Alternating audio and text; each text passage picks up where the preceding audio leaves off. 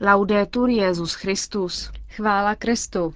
Posloucháte české vysílání Vatikánského rozhlasu v sobotu 2. srpna. Do tří let by měla být dokončena španělská bazilika Sagrada Familia, kterou navrhl Antoni Gaudí. Německá vláda podporuje humanitární a mírové projekty komunity San Egidio. A na závěr našeho vysílání uslyšíte také o konverzi bývalé náměstkyně norského ministra zahraničí Jane Halland Matlary. Hezký poslech vám přejí Markéta Šindelářová a Monika Vývodová.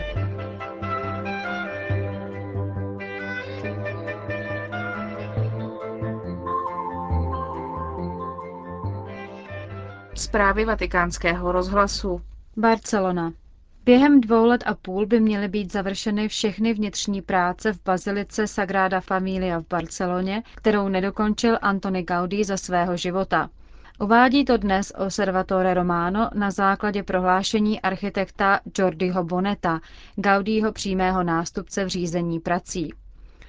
Obličeje, které pokrývají vnitřní stěny chrámu, jsou již dokončeny na 90%, říká Bonet k aktuálnímu stavu baziliky, jejíž první kámen byl položen v roce 1882.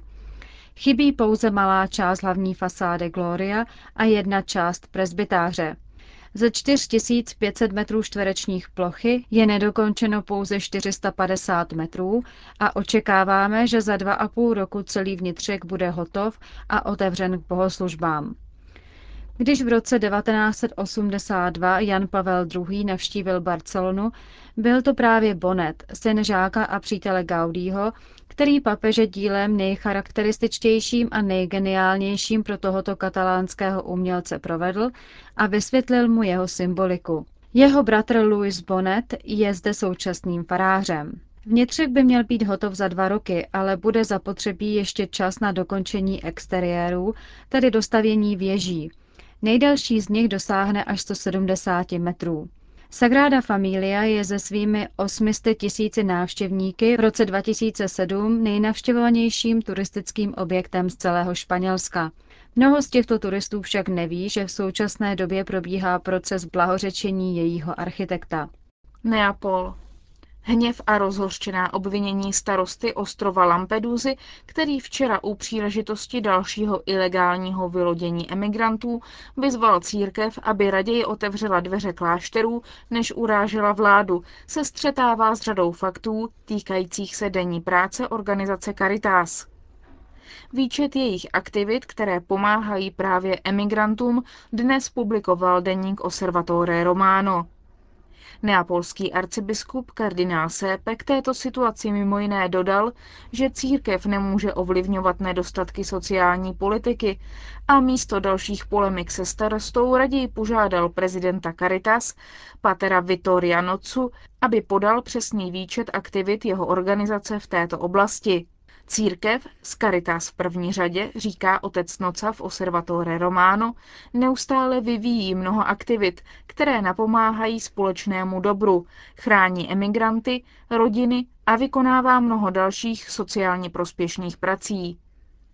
220 organizací Caritas působí na celém národním teritoriu a koordinují více než 100 diecézí v aktivitách napomáhajícím přistěhovalcům.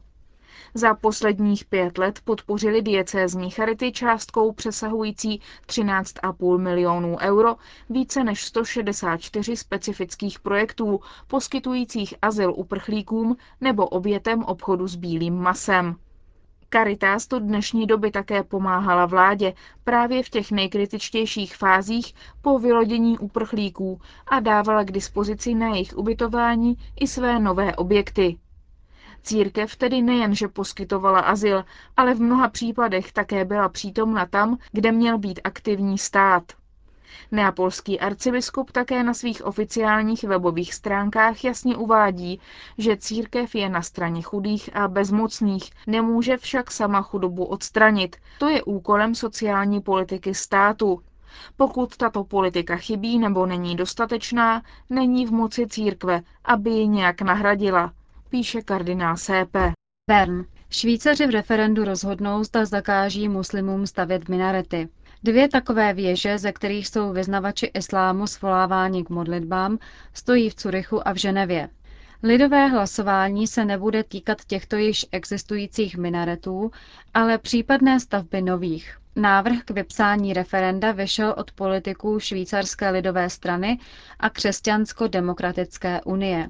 K vyhlášení referenda donutilo švýcarskou vládu 100 tisíc hromážděných podpisů. Ministrině zahraničních věcí Michelin Calmirej nicméně považuje případný zákaz za hrozbu pro bezpečnost obyvatelstva. Švýcarská vláda proto vyzývá k hlasování proti zákazu minaretů. Berlín. Německá vláda podporuje humanitární a mírové projekty komunity Sant Egidio v afrických zemích. Ministerstvo zahraničních věcí v Berlíně přiznalo římské komunitě přes 240 tisíc euro. Spolupráce probíhá v rámci německého vládního programu na prevenci krizových situací. Bundestag svěřil zvláštní fondy do zprávy ministerstva zahraničí. Na spolupráci se dohodl německý velvyslanec u svatého stolce Hans Henning Horstmann se zakladatelem komunity Sant Egidio, profesorem Andreou Ricardim. Německou pomoc komunita investuje do humanitárních a mírových projektů, které rozvíjí v zemích jako pobřeží Slonoviny, Burundi, Togo, Guinea-Bissau, Niger, Mali, Středoafrická republika a v oblasti Velkých jezer.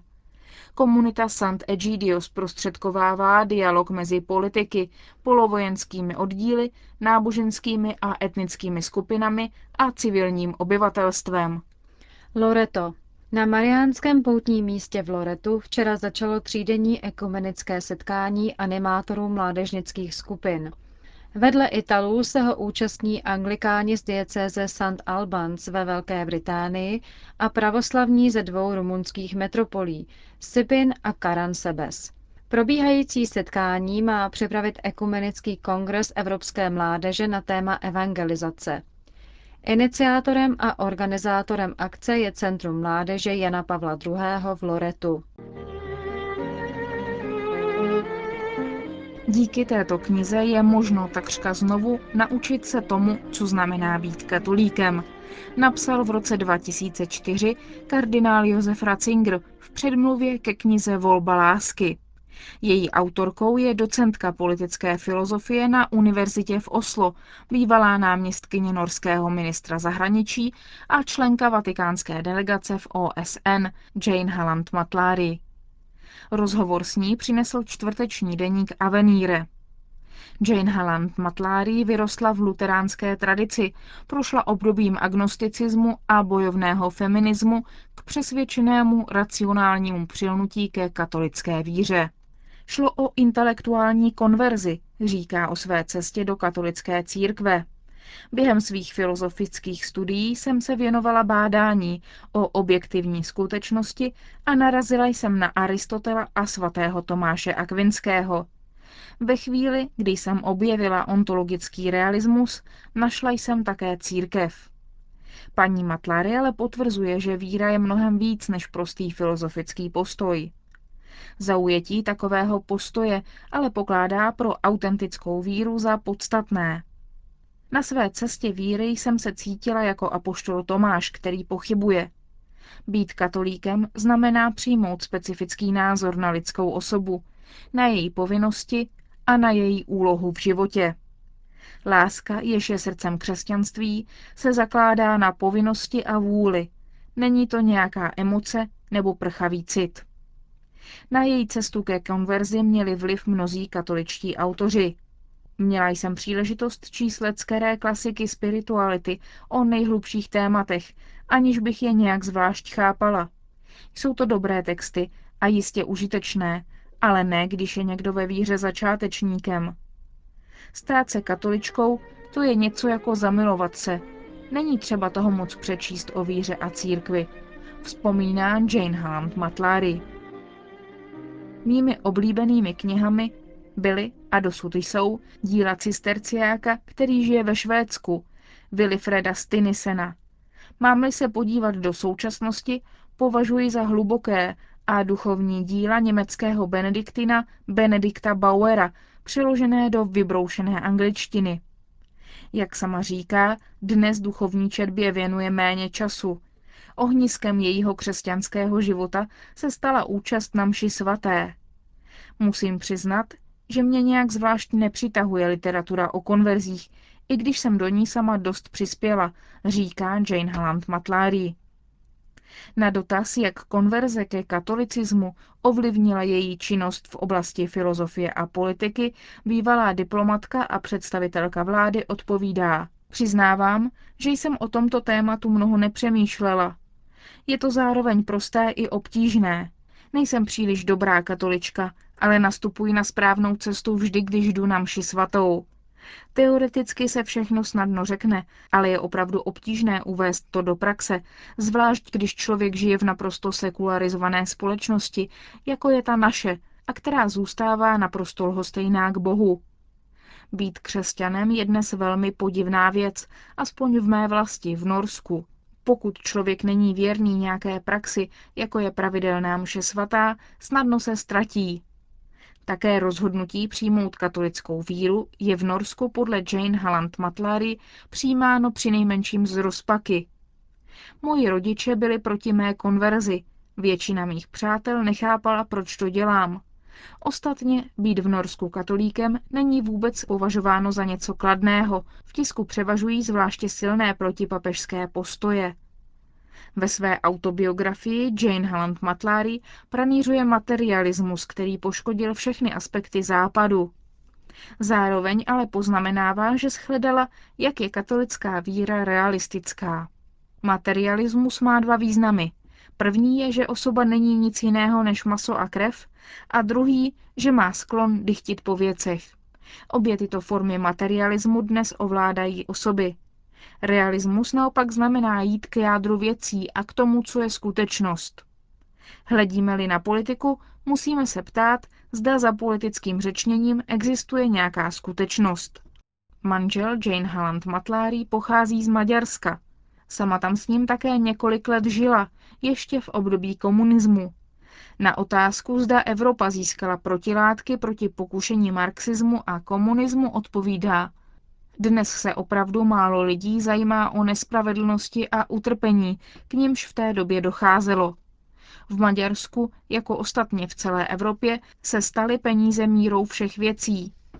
Onen konzumismus, o němž Jan Pavel II. napsal v encyklice Centesimus Annus, opravdu ovládá všechny aspekty života.